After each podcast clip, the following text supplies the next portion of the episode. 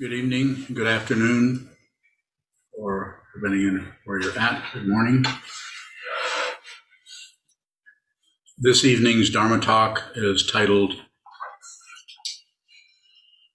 Natural Sanity. The, the Vidyadhara Chogyam Trungpa Rinpoche would refer to that as basic sanity. Not sure what he meant by that. But he probably meant what I'm going to talk about. But maybe not.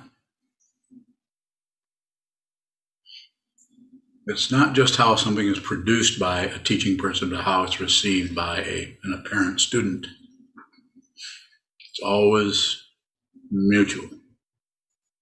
So, a more conventional way of trying to become sane or work with our crazy mind or the mind that grasps at this and runs away from that and, and uh, out of some kind of hope and fear, hope for something better, fear of something terrible, uh, and being put upon by our mind stream uh, instead of uh, having the natural sanity that is already our birthright. Instead, we opt for some kind of objecting or agreeing or anything, anything we do anything we can rather than just be this, just be here.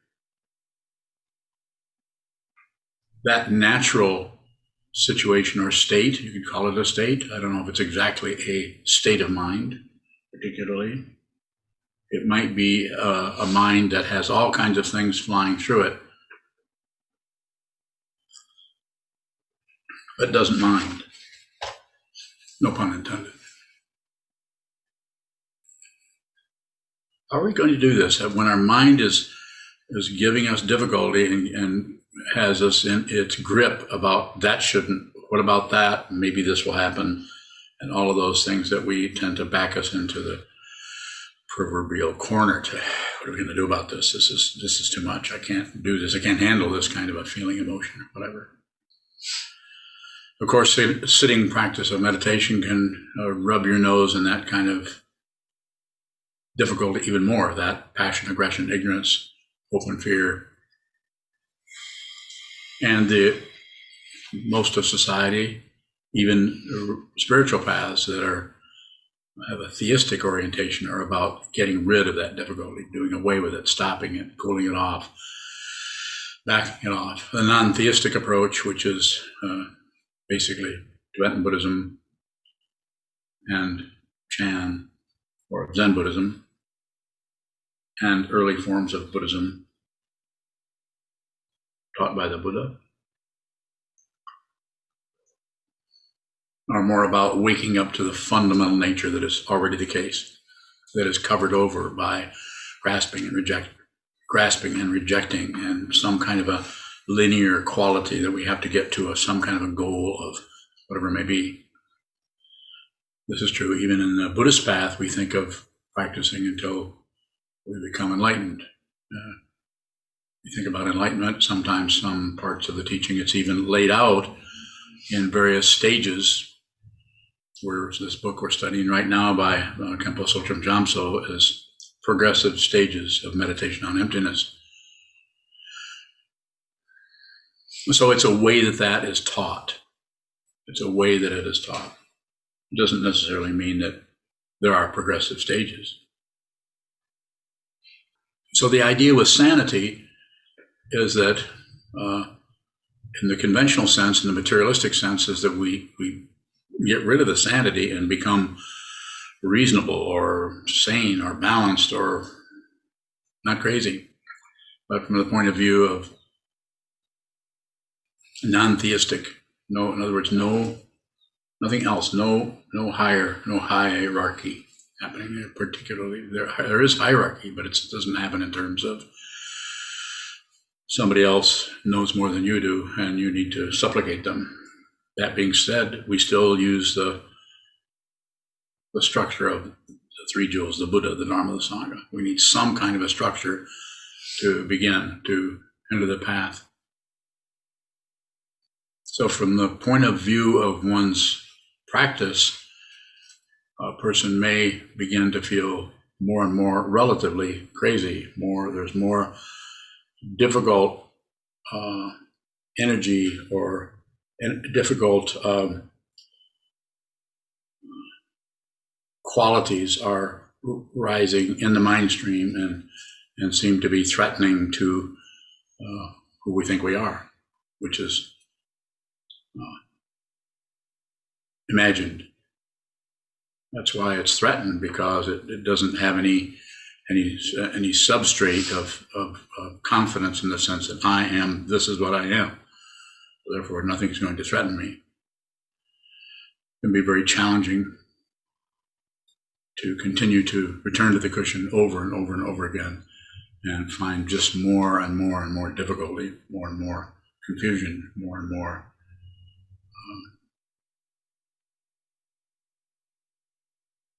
openness, and less of the conventional kind of res- conventional kind of reference point that gives us a relative feeling of being safe.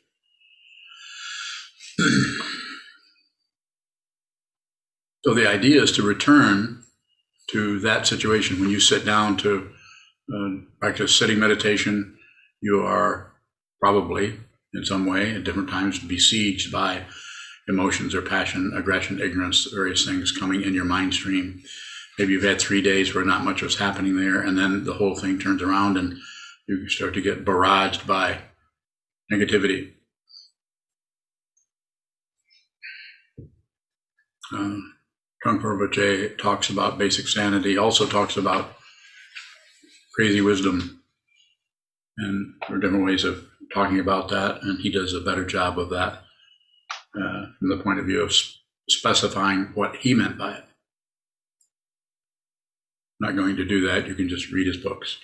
But what I am going to say is the one of the reasons that the kind the wisdom that is that has transcended uh, the polarity between hope and fear, uh, love and hate, war and peace, all of the polarities has transcended that, that kind of polarity to when it's seen, when someone who has understood this, and this is functioning in your daily life, daily life, in your family, in your society, in your Sangha, that may look pretty crazy because it is not operating out of the convention that the ego mind is operating out of.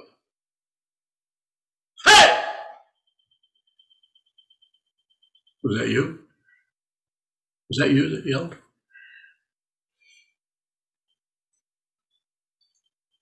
Very good stone face.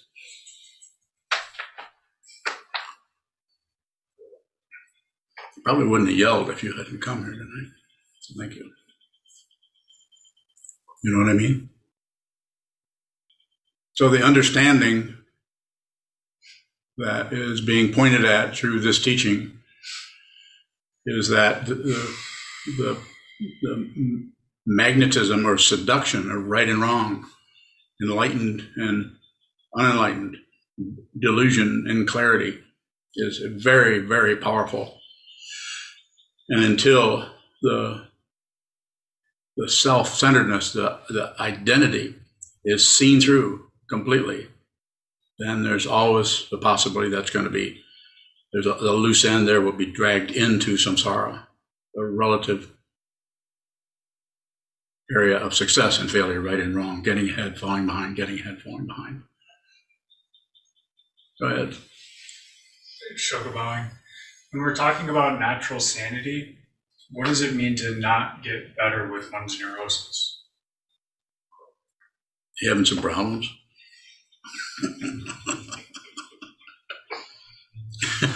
you actually have to ask me that question. It means that you, you, me, anyone here may have to go through a kind of passage or gauntlet that has to do with your personal karma, your personal causes and conditions that brought you into this strange realm in the first place. So when you begin to sit down and hold still and look at the mind, look at the mind stream, you're going to get your own personal medicine, so to speak. You're going to get your own um, disturbed or defensive or warlike um, mental formations. And so the teaching is the three, three pre- precepts are do good, don't do harm, and be with all things. So being with all things there is very difficulty, very difficult because you can't you can't maintain it. You can't get a credential from I'm being with all things. Should I yell again? I don't think I've yelled in about six years. Has it been that long? Does anybody know? Eight years. Yes, sir, Michael. Michael Bowling. How do we see something that's unreal? So the unreal part of it means that it has no continuity, it has no stability. And so that you could start out by the thoughts in the mind are unreal. They're they're present, like a dream is there. It has color, it has shape, it has a story, it has some kind of continuity, but it's it's not real. It has, it has no substance. So we wake up in the morning and we remember it, but it's fundamentally has no there, there's no density to it. It's just a memory. The memory of a dream and the memory of something that actually occurred are not that different from each other. You might even get confused as to which is which, sometimes called insanity. I'm in trouble then. Huh? I'm in trouble then. Well, you're in good company. You're in the right place. Go ahead. Michael you um, talked about how any loose ends of the ego will get sucked back into samsara. How do we see something that's mental? Like a bowing or how, how do we see the loose end bowing just watch what moves. This is what the sitting practice of meditation is about. Just watch what moves and then your per particular version of causes and conditions your ideas your beliefs your hopes fears wishes um, the trepidation you have about this part of your life or that part or that that's the loose end and just look at it. Don't chase it down the hallway but just just it's like a uh, it's like you just touch on it but you don't maintain it. You don't maintain it to get some kind of credential or credit for being aware of that. Go ahead. Further questions especially about sanity.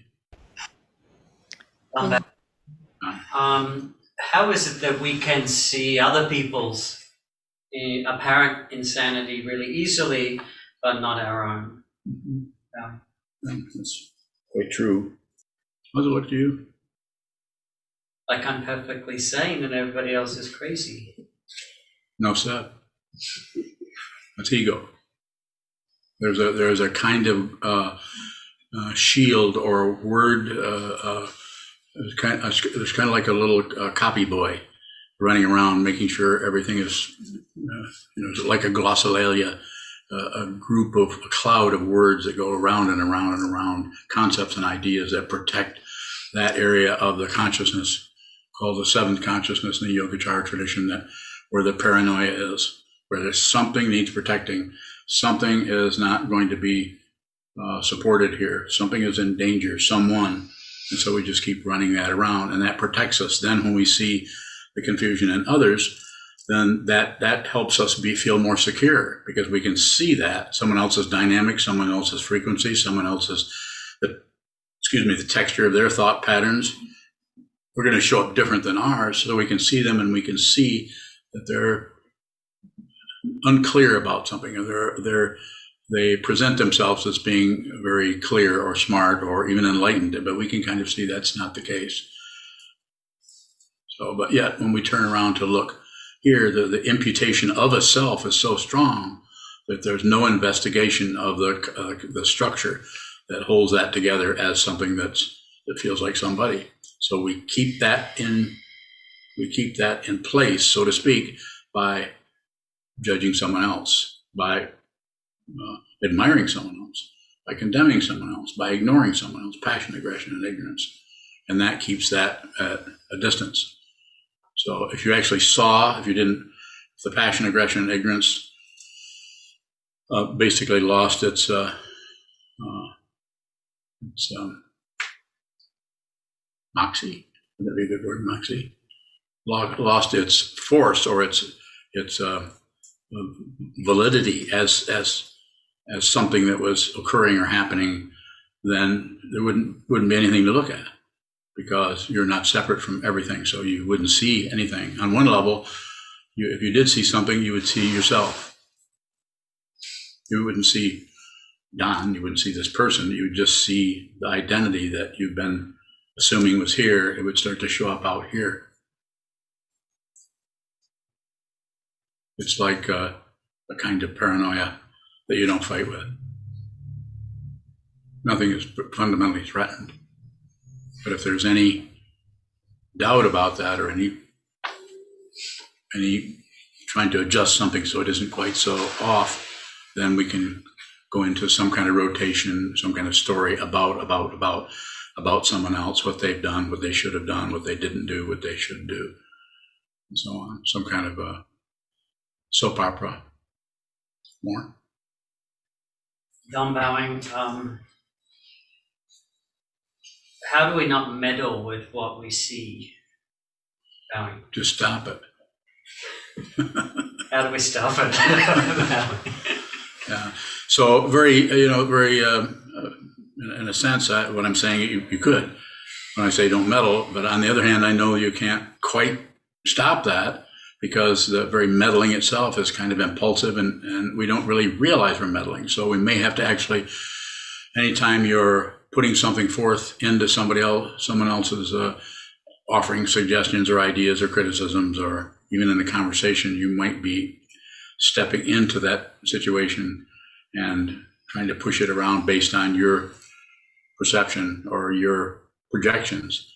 Or you may be actually seeing something of what's actually happening there. So you may be magnetized into that thinking, I think I can help this person or I can help this situation. And you may be able to. And uh, the, the test of that, I often say, is get permission and really make sure you have permission, not just someone says, yeah, yeah, go ahead, you know, I'll listen to you. It needs to be genuine. And then, even then, it should be very, very slow movement to uh, enter any, anyone, anyone else's life and tell them what to do about anything. It would be the best thing to just watch your your uh, impulse to do that. Perception impulse. Just watch the impulse. Don't hook up the vocal cords or the musculature. Make no move. Make no motion. But don't necessarily try to cut it off at the past. Yes, I did say past. Don't cut it off back there to try to stop it altogether, because then we're getting into some kind of a macho kind of controlling uh, dynamic in the mind, trying to not have negative thoughts. Or when I say don't meddle, I don't. The meddling isn't going to go away. You're still going to do that. But if you're looking at that, then your understanding of what that is about may be much more clear. Not so that you could write a book about it necessarily, but so that the meddling would probably come to a minimum. John Bowing, Yes, go ahead. is, uh, is the word sanity definable? Probably not. I mean, I, I know Webster would argue with us, but um, I don't know. Uh, basic sanity is just a. My understanding of that is that you're just no matter what happens in the mind, not a not a problem. This is the Vidyadhara Trungpa as you know, since you knew him. Uh, there's not it's not a problem. So anything is welcome. Uh, the craziest, most wild and chaotic thought can come in and you're not running away, nor are you running into it, nor are you using that to generate some kind of protective shield around you because you your deep understanding of rel- relative truth is so profound and vast that you're you're verging on enlightenment. So just very simple, basic. It's uh, uh, you know it's a word, sanity. So we're saying we'll oppose that to uh, insanity, and this I think this is why uh, Trungpa Rinpoche said. Uh, um, crazy wisdom because it was it didn't look particularly sane from the point of view of someone who's all tied up in their ego and uh, right and wrong and correct and incorrect. They see someone functioning in a way that seems uh, maybe even out of balance or extra or or brash or something. Uh, like like me yelling. Does that mean that's crazy wisdom? No, not crazy wisdom. What is it? I'm yelling. Anything you add on to that is your bullshit, not mine. I just yell every six years. I think. We. A question from Spool String. Spool string. Is that Mr. Spoolstring or Ms. Spoolstring? Did he work in a garment factory? I don't know. Why don't you ask him? Okay. Go ahead. No, I'm not asking him. I'm stepping into that. Um, the more I sit, the less I ask, but I tire of sitting due to injuries. This causes Yeah. great frustration as I seem to lose ground in being in a state of awareness. I know this is all circles, but it still annoys me. Can you recommend a creation completion practice? So I, I wouldn't recommend a creation completion. If you wanted to do one, then uh, White Tara would be a good one. It's very simple. Anybody can learn it. You don't have to have the permission of a lama or something. Um, and it's also not very elaborate. But what I would recommend more than that is uh, is to meet your your body mind complex where it's at. Don't try to get your body to sit in a position that your bodily pain is preventing. Sit back in a chair, put your feet up. The important thing, as I've said over and over again, and I'm saying now, is about stillness. It's not even about maintaining stillness. It's about holding very still. And then if, you, if your body is hurting or something and you need to move, then adjust or stretch. Return to the stillness, return to the stillness, return to the stillness. Start it with a bell, end it with a bell. I would I wouldn't recommend creation completion. That being said, I wouldn't get in the way of that. If this is something you've done before, or you feel really magnetized by that, you might want to go and talk to a, a lama if you're magnetized by that kind of practice. I don't think it's necessary, having done some of that practice myself. But I, I don't want to dissuade you from doing it because I don't know what I don't know what uh, karma brought you into this lifetime or before this particular dharma teacher. So I would I would have respect for your situation. But stillness is important, and it doesn't have to be uh, sitting in full lotus or cosmic mudra or resting the mind, or you don't even have to support. You can lean back in a chair, but still be still because it's what's moving moving in the mind uh, is what, by holding the body as still as possible.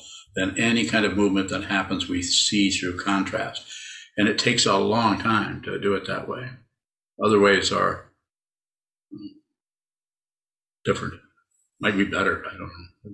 That didn't uh, it didn't show up for something that I particularly wanted to teach anymore. Is another question. Full string. Right. Is insanity the human trait of forgetting? No, it's probably remembering. Remembering how nuts you are. I don't know. I mean, maybe. I, I, would see where we could get in a discussion about that and, talk about forgetting and what's happening when we're forgetting, or, or what's happening when we're when we're remembering, or what a human trait even is, and what a what a, not only that, but what a human is. Anytime you use words, uh, we're immediately assuming we know what that is. We do not. We do not know what a human being is. And if I may say it this way, who we actually are is not even human. It's human maybe for a short term. It shows up as that form. It finds its own form as a human being. There isn't anything you haven't been. Alligators, rabbits, oak trees, aliens, stardust. There isn't anywhere that you have not been and won't go. Is that a promise? No, a promise. Don't even believe me. You could consider it, but don't believe. Go ahead.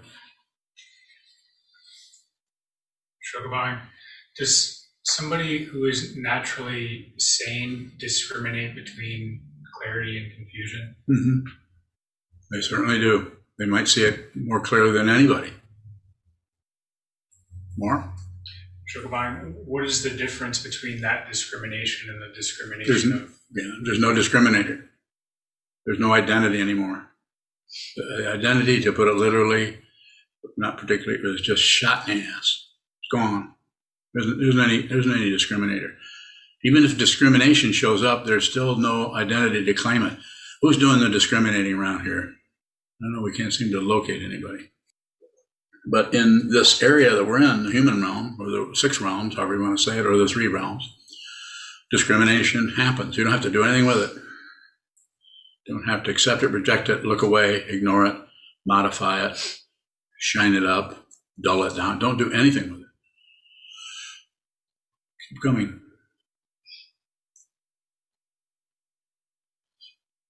Shogabang, how do we work with the discrimination towards others to help us see that there is no discriminator? Say that again. Shogabang, How do we see, how do we see see that there's there's no discriminator? no one to work with? Yeah. And then what? What is it you want to know? Let's do it that way. That way you can just tell me. I want to know this.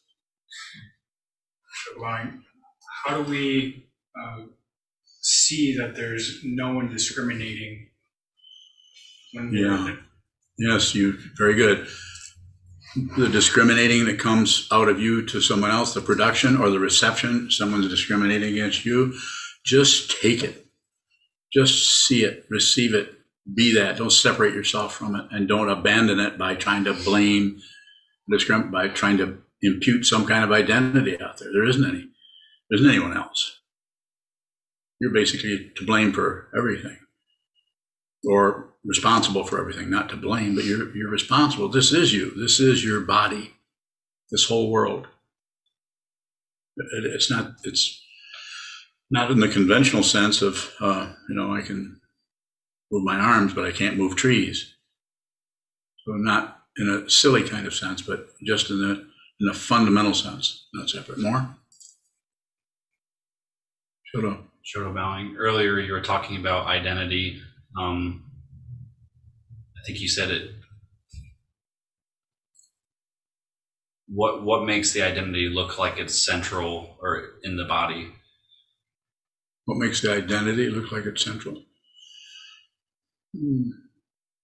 Combination of things, just the whole whole sensorium, eyes, nose, tongue, body, mind, thinking process.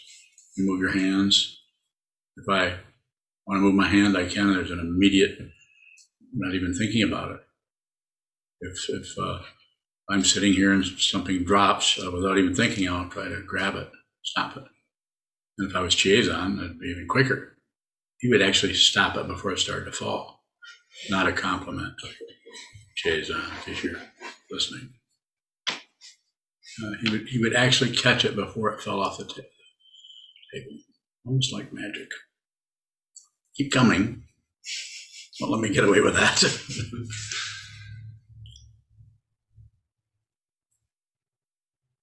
Does does movement create the illusion of separation? Yeah, it, looks because this moves and that doesn't, so we have all this separation. The polarities, the polarities, and the same way with holding very still, holding your body very still allows us, creates a dynamic whereby we can watch more clearly that which continues to move, the, the mind stream, the thought patterns, the memory.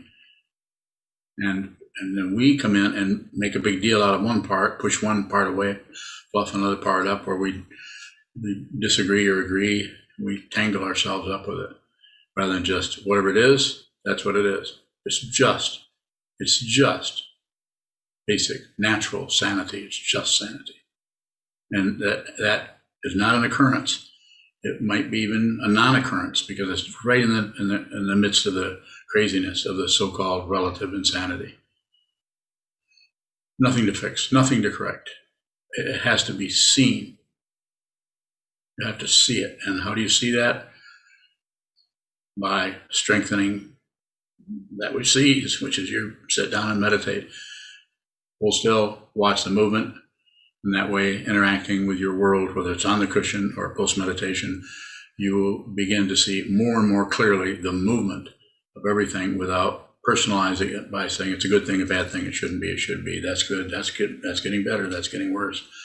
He shouldn't, they shouldn't. I should have caught that. What was I thinking? Those kinds of rotations around in the, uh, con- uh, the awareness that I grasp and reject and shut down. Shadow bowing. Is it is insanity thinking that I'm here? Part of it.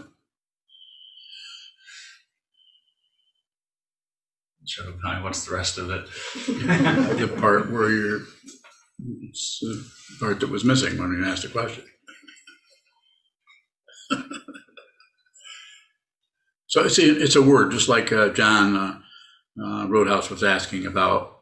Do we even know what what that is? I think it was something along the lines of what he was at. And you know, it's a, we define things so that we can get the feeling of controlling and so on, but we really don't know if somebody can somebody can be completely hacked, completely crazy, but because of the, their whole dynamic, they they just don't see that. We just had a leader of the whatever that was very very crazy. I'm not going to mention his name, but very very crazy, but yet functioned in such a way that uh, that he managed to keep stay in his own orbit where he could wield a lot a lot of power and and the when someone has that kind of a relative appearing uh, confidence and still is functioning crazy in a crazy way, then all the people uh, you heard me say this before, all the people in the world or in the culture, or not all of them, but quite a few of them have that same kind of craziness, but they don't have that kind of status. So when people who have that going on, they're able to shut it down, shut it down, shut it down, shut it. They can't they can't validate it without going out with an AK-47 and validating it that way. So instead, they wait, and then when someone rises up with that kind of relative, intense uh, insanity, self-centeredness, narcissism uh, shows up, then people get magnetized. Ah, here, here's, here's our, our hero, or here's our liberator, here, you know, freedom now, and all that baloney. Come and try and take my gun away from me. Do you have another question?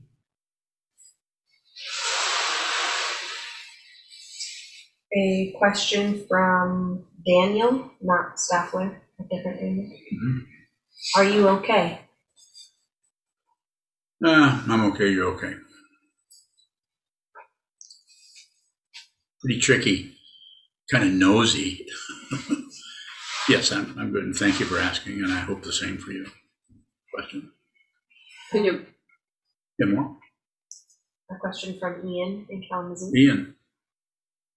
It can be very painful to look at my insanity and to remember actions I've taken out of insanity. How do I Yeah. keep looking when I just want to run away? Yeah, Well, uh, very great question. Just continue, and if, if this, uh, the, the, the structure of the Buddha, the Dharma, and the Sangha, the teacher, the teaching, and the community, that might be a way you can work with your, with your, whatever, whatever it can be. It can be shame.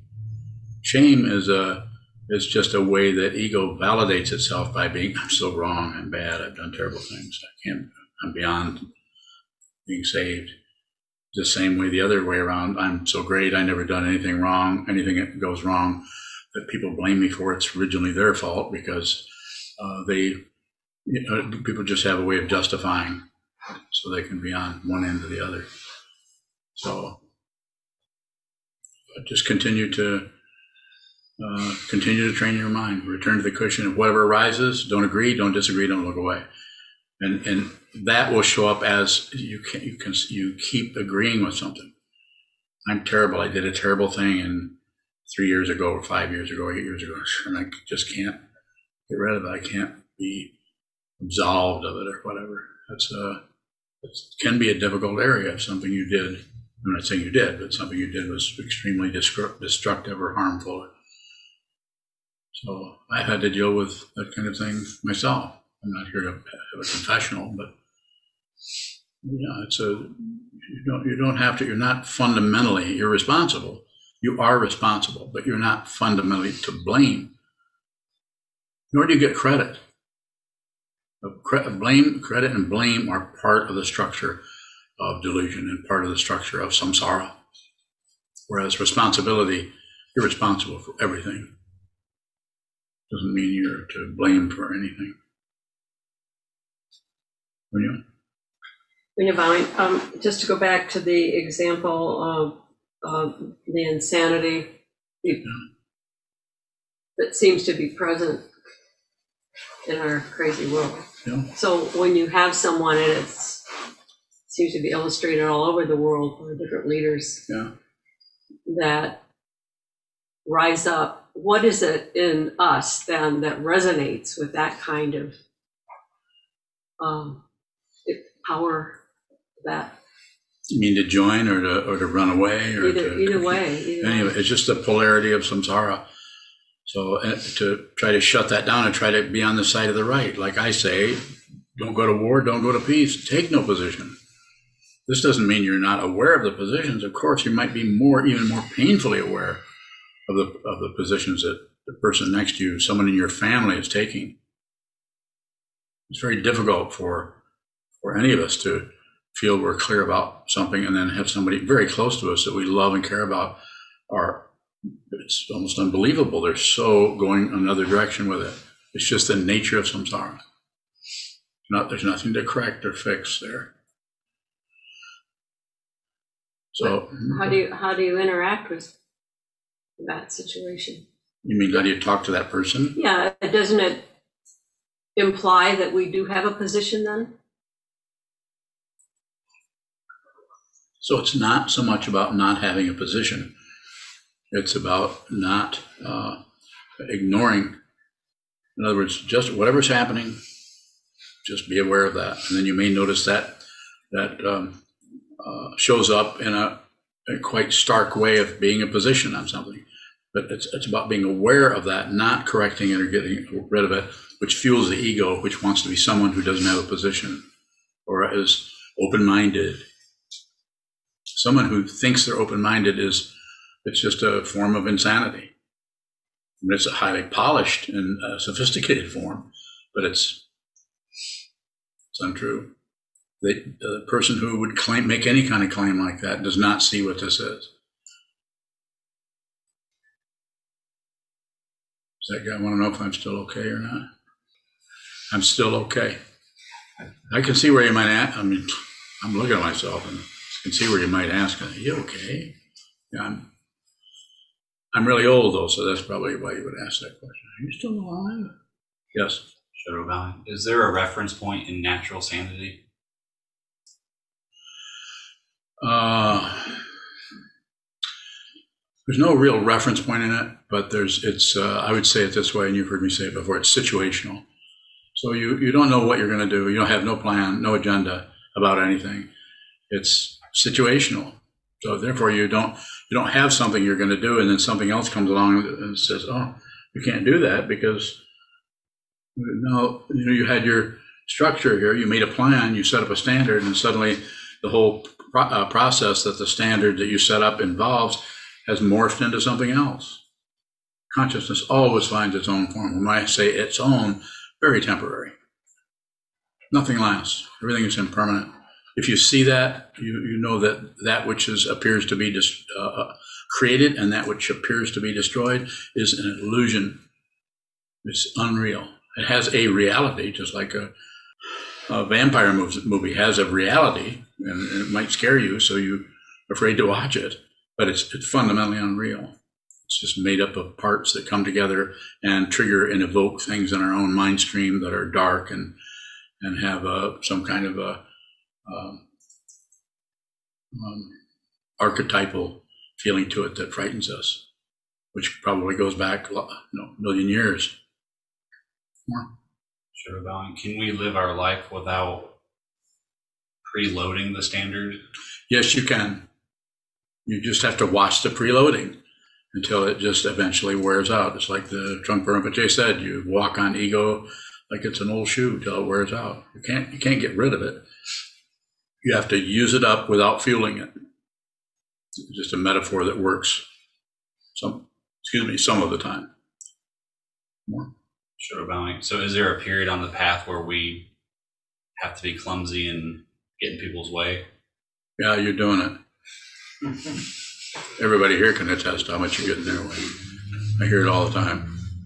All the interviews I have with people are mainly about you.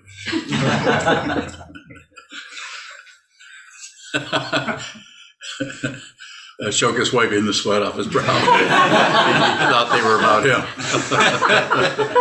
well, we kind of trade off every now.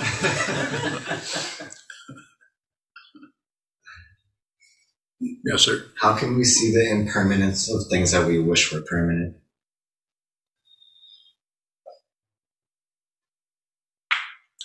Well, the, the wish is going to kind of cloud it up a little bit, you know. But just continue. Just return to that return. Return to that, to looking at that, return to looking at that. Sit down, hold still, watch what moves, and, and bring that into the, if that's a prime consideration in some way, uh, bring it in and contemplate it possibly. Write it on an index card and as a topic that you're going to do uh, shikantaza or just a formless meditation for an hour and then spend 10 minutes looking at that concept. You're basically just talking about impermanence. And the three marks of existence, uh, of course, are impermanence, uh, suffering or discontent, and no solid self or being anywhere. Just a matter of, yeah, go ahead. Does impermanence show up in a way that isn't conceptual? Are you winking at me? Where's that winker? Oh, there he is. Yes, sir. About, um, can we see impermanence without flashing on memory?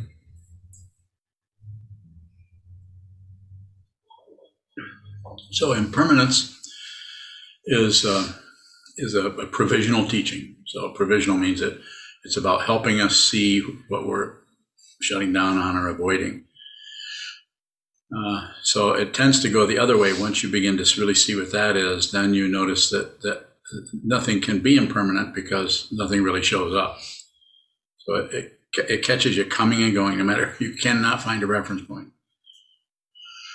And if you do find one, it won't last because then it'll start to, it's like a Mobius strip. It tends to go into the other area of that situation. Further question is good if you have it. You could ask me a question like, Sokuzan, why aren't you able to respond to my question in a clear and precise way? I do have a why question. Well, I'll take it. Give me a why question. Why do you redirect your gaze when someone elaborates on something? Like you elaborate and I look over there because I don't like you.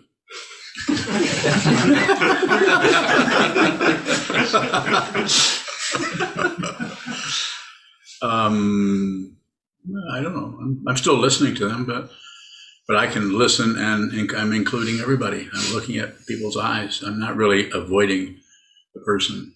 And I don't think I do it every time, but I do it a lot. I, I'm endeavoring to not miss too much. Since I'm sitting in front of a group of people that are asking me questions, I want to see what they're up to.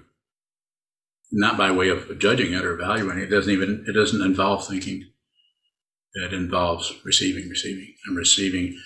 For instance, if you're saying something and I'm receiving what you're saying in terms of the concepts that you're crunching out, Captain Crunch, Captain Crunch, like that, and I'm kind of focused on what you're saying, then I get caught in the same labyrinth that is producing the thought forms that are showing up as a question that you're endeavoring to ask. You hear? Follow me a little bit? I got something else. Ready? So if I if I want to really receive that in its purity, then I have to receive everything else. So I want, and if that means that by looking at Nicole or Junshu or Shoka or something and looking around, I kind of miss what you said, then I'll just ask you again. But there's no failure happening there. There's only failure when when there's when there's something when there's some kind of an agenda or some kind of standard we're trying to live up to. And if you're not living up to a standard or don't have an agenda other than to sit down and give a Dharma talk, then you might give a very crappy talk. It's not interesting. This could be one. I don't have no I have no idea. Does that does that come close to what you're asking about? You have something else? I really do like you. I love you. You know it. Oh yeah, I'll have plenty more, but yeah, plenty more to make me ask make turn me against you. yeah, I bet you do. you'll So see I'm how glad you're foolish I am. Huh? You'll see how foolish I am. Yeah. Well, it takes one to know one, as they say. I'm a bigger fool than uh, than I was last week. Go ahead. Jun going. When that happens, when you're listening to us but looking away, what is that um, self consciousness that shows up or that wanting your full attention? I have no idea. What, do you, what does it look like to you? Selfishness? It probably show, probably shows up differently to each person. Uh, it's it's not something that I'm just naturally floating around. I'm endeavoring to receive as much as I can. Not only do I want to hear what you're asking about, but I know that if I if I if I just focus on that too much, then I then I, I go into my own conceptual mind, which is probably where your question is coming from. But if I if I receive everything through all the senses, how my butt feels on the cushion, how the colors of the floor look, how the, the shapes of the of the scrolls and the colors and everything, just take all that in at the same time I'm listening. It just it just uh, it puts everything on receive. Then then then the communication, insofar as there's any production coming from you, uh, then uh, I need to receive that. And when I receive that, it's not a particularly a, a technique. It's just started showing up few years ago. Yes. Jun bowing. If I'm listening to someone, I notice that I try to stay looking at them. Um, I think probably out of wanting to appear to be a good listener. Should I uh, expand that and do what you're doing and try to include other things? Not necessarily. I'm I'm trying to look like a bad listener. Am I succeeding? I know it's perplexing to, to be looking right at me and start to ask a question, and then I look off as if I'm not in the room. Uh, well, that's so that when I respond to it, I'm responding to what your what the question actually is, not not what you're thinking it is. But no, you shouldn't. Don't have to do anything. I'm not trying to do that. It's not not a. Hmm, let's see. I got to practice uh, looking away from people who are talking. It's just it shows up more. But Jun going. How can I just receive instead of trying to be a good listener? just you, you already uh, just that you're able to understand or you're able to even ask that question tells me all you have to do is continue. You, you already have an understanding of that. It's just a matter of practice. It's like someone that knows where they have to go and are, have started, but are wondering how they can get there faster not have to go through the labyrinth in order to get to whatever they, you know. It's not like a, oh, what the, it's not like the, what the, the, the donkey and the carrot or something on a stick. You know, it's not like set that out there. Just the, the, the situation you're in is what you're looking for. As the Vidyadhara Trungpa Rinpoche said, uh, uh, the goal, the goal is the path, or the path is the goal. Heard that before? I have a bug in my ear. Huh? No. Mind your own business. yes. Shadow bowing. Can we do that technique to ourselves when we're the ones getting sucked into our own conceptual? You could. Could. I, mean, I often say that this is what uh, ASAP practice I've talked about a little bit. Uh, alternating sense awareness practice, where you're you're practicing and, and you're, or you're looking at somebody and you're having difficulty dealing with what they're producing and you know doing accusing you of or whatever it may be, and rather than just uh, be with with uh, what they're uh, saying, just receiving that, you can actually uh, just flash on the sense a sense of gravity. Gravity doesn't forget you. Probably heard me say this fifteen hundred times. Don't forget gravity. So that just means you're just aware that you're a weight of your body in, the chair on the cushion, and also looking at the person, just look at the color of their of their um, portrait. Receive that with with that alternating. You can you can go from flashing on sense of gravity to sense of color, just slowly. No, no, uh, no intention or no result orientation. Just in, just including that, the same as you're including the words that are coming. You're including uh, what's coming through the sense fields. Shadow bowing. Um, in my situation, why why is the consciousness so eager to hop into that conceptual area?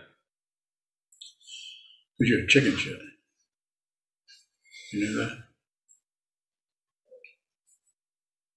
Well, it's fear. You know, we're, we're afraid of not having some kind of a of a safety net or some kind of a structure to protect us.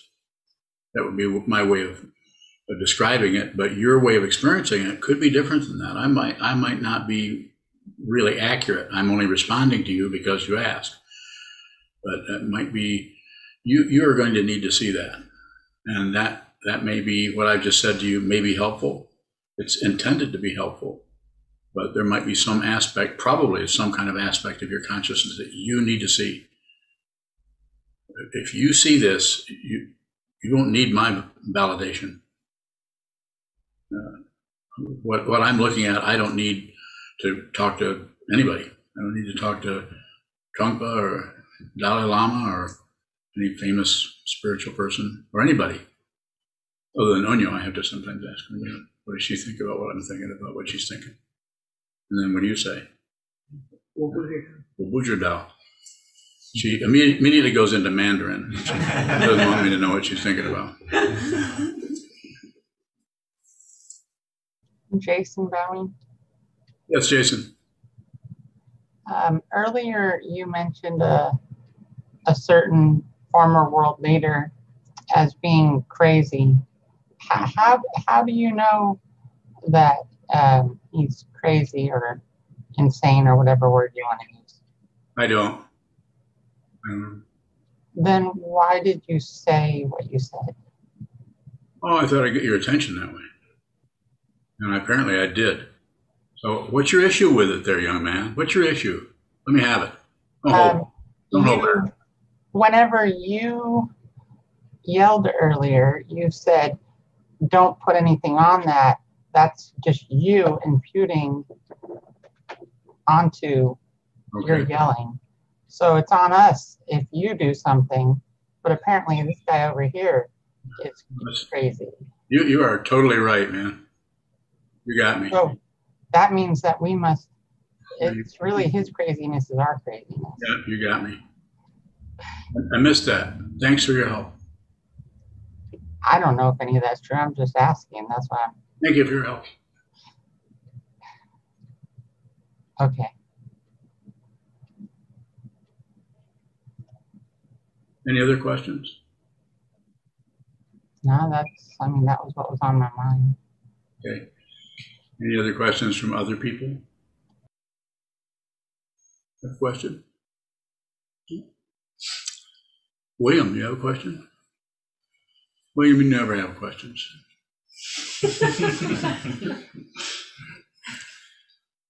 Shoka, Shokabang, earlier you talked about open-mindedness. did I? What's the, how is curiosity different from open-mindedness? Similar. Kind of a, you know, me, like just curious about something. Pretty open. Shokabang, I'm thinking about the open-mindedness of, um, it's like somebody who thinks that they're open, and then the kind of open-mindedness that might bring somebody into, uh, into this practice space. I think it's very situational because uh, openness as a concept and as a kind of a function that somebody's trying to be open is probably not, not very workable from the point of view of what you're asking about. But fundamental openness, there won't be anybody who's open. If there's no one there, then there isn't anything but openness. And if there's no agenda there and no concern about what's coming and going, then then you have natural sanity. It, it isn't particularly an experience, although it could be experiential, but it doesn't doesn't necessarily have a, a positive, negative, neutral experience happening there, unless it does. So that's why it's so difficult because you can't tack down some kind of relative, aha, this is, this is natural sanity, but this over here is not. Shogabang, could somebody, Maybe. Somebody might. What? could somebody with that kind of curiosity of the natural sanity be relatively closed? In other words, it's somebody who's really open, could they be closed? You know what you're saying? That's a pretty challenging question. Well, of course.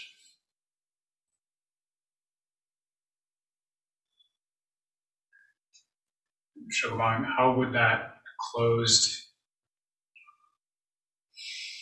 closedness, Closedosity. closacity be different than the kind of closed mindedness of somebody who's functioning out of Yeah. Because they're aware of it. So you, you don't have to fix anything, repair anything. Just be aware. Awareness, awareness, awareness. It's not about trying to get in and trying to be a different person or, or shut down on your anger at something or, or shut down on your jealousy or your sadness. Don't manipulate anything. Be genuine. How do you do that? No more war. No more peace. None of that. And one of the ways, when I say one of the ways, I'm just saying the way, is to see how you can't quite do that. And so it's a, even there, it's about awareness. And this is where the, the, uh, that aspect of the ego mind, because it starts to crack and come apart and is seen to be unreal, is still there. There's still, uh, I like to say, a clown on the roof. There's still some kind of uh, self centeredness that is functioning and looking for some kind of a political clout in your mind stream, but it can't quite get it because it's kind of been seen through. But it doesn't have to leave because it was unreal in the first place. So at some point uh, in that dynamic, as one is becoming more and more clear about the whole I- mistaken identity and the mistaken um, projection onto the elseness or otherness, the other half of duality, subject object, seeing through both of those. Um, one um, loses any kind of reference to, to anything unless it's situational. So then you're there, you're in a room, in a house, uh, in a, uh, a 53 Chevrolet Bel Air. I think they haven't made Bel Airs, it's 53. 53, did I say 63 or 53? See, nobody's listening to me. I knew it.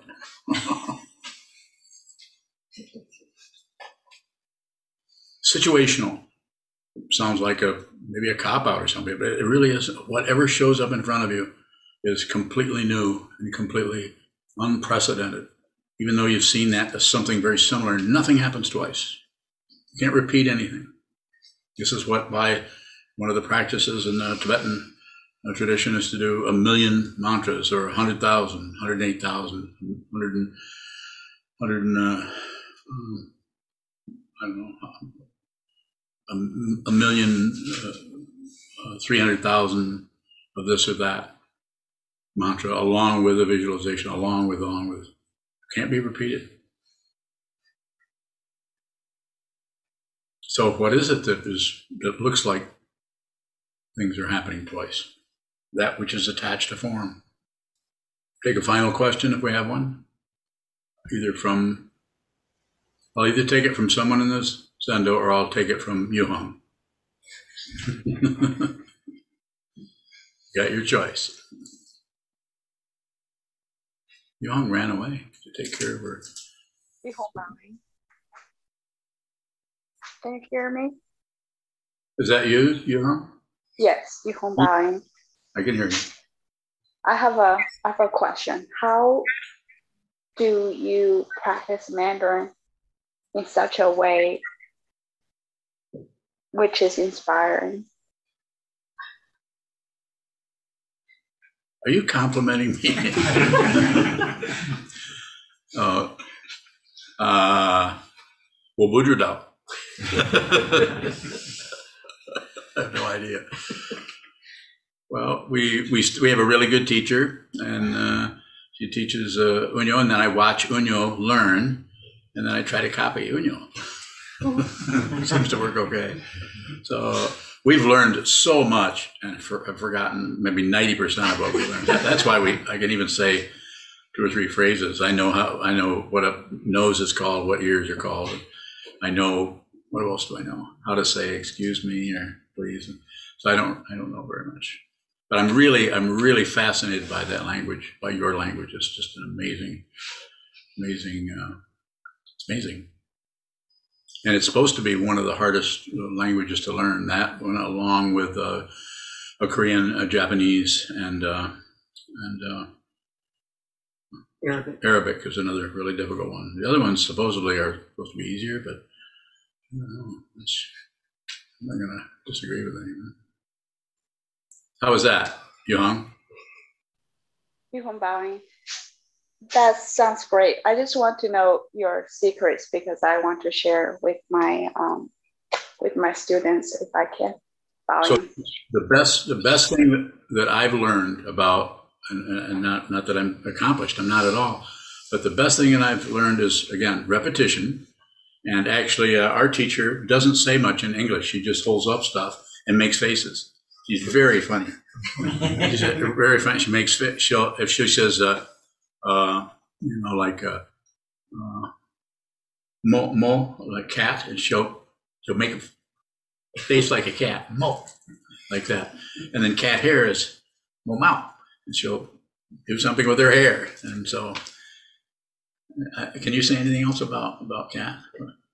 Well, and, and it's the um, the not speaking in English so much. You you discovered that Yeah, in the video, uh, so we asked her to. We asked her to way. stop speaking, just speak in Mandarin, so she hardly says anything. Well, and not Yeah. taking down characters. so Yeah, much. for a while we were writing down characters, and that's and I, I love the characters, but it, there's so much to learn at once. So we've just been bas- basically practicing, uh, uh, and we would go back and forth. She'd say uh, the the Elan, the Arlen. So round one, round two, the Elan, the Arlen, and then and she would then Elan, then she would say a phrase, and then and then I would try to not butcher it, and then she would, uh, uh, and then I would say, uh, uh, what do I say, Shoda Zamayang?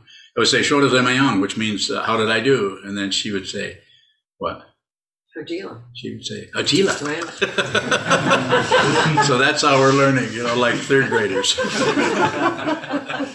it's quite a bit of fun. So anyway, but by immersion or or uh, uh, um, absorbing that, so that's um, it's interesting. We don't practice much either. Yeah, we so don't we're practice. We're too busy. so, no further questions? Very good. Thank you all for coming and thank you for your questions. Meredith penetrate into all places so that we and every sentient being together can realize the Buddha's way. Jiho san chi shi son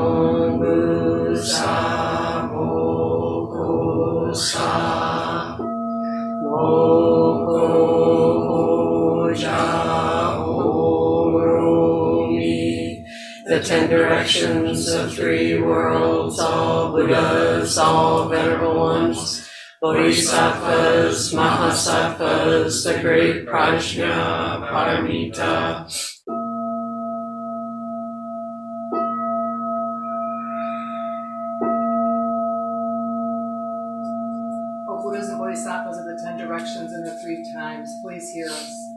Please come down out of the light and protect Sokukoji Buddhist Temple Monastery, our Sangha, families, friends, and visitors.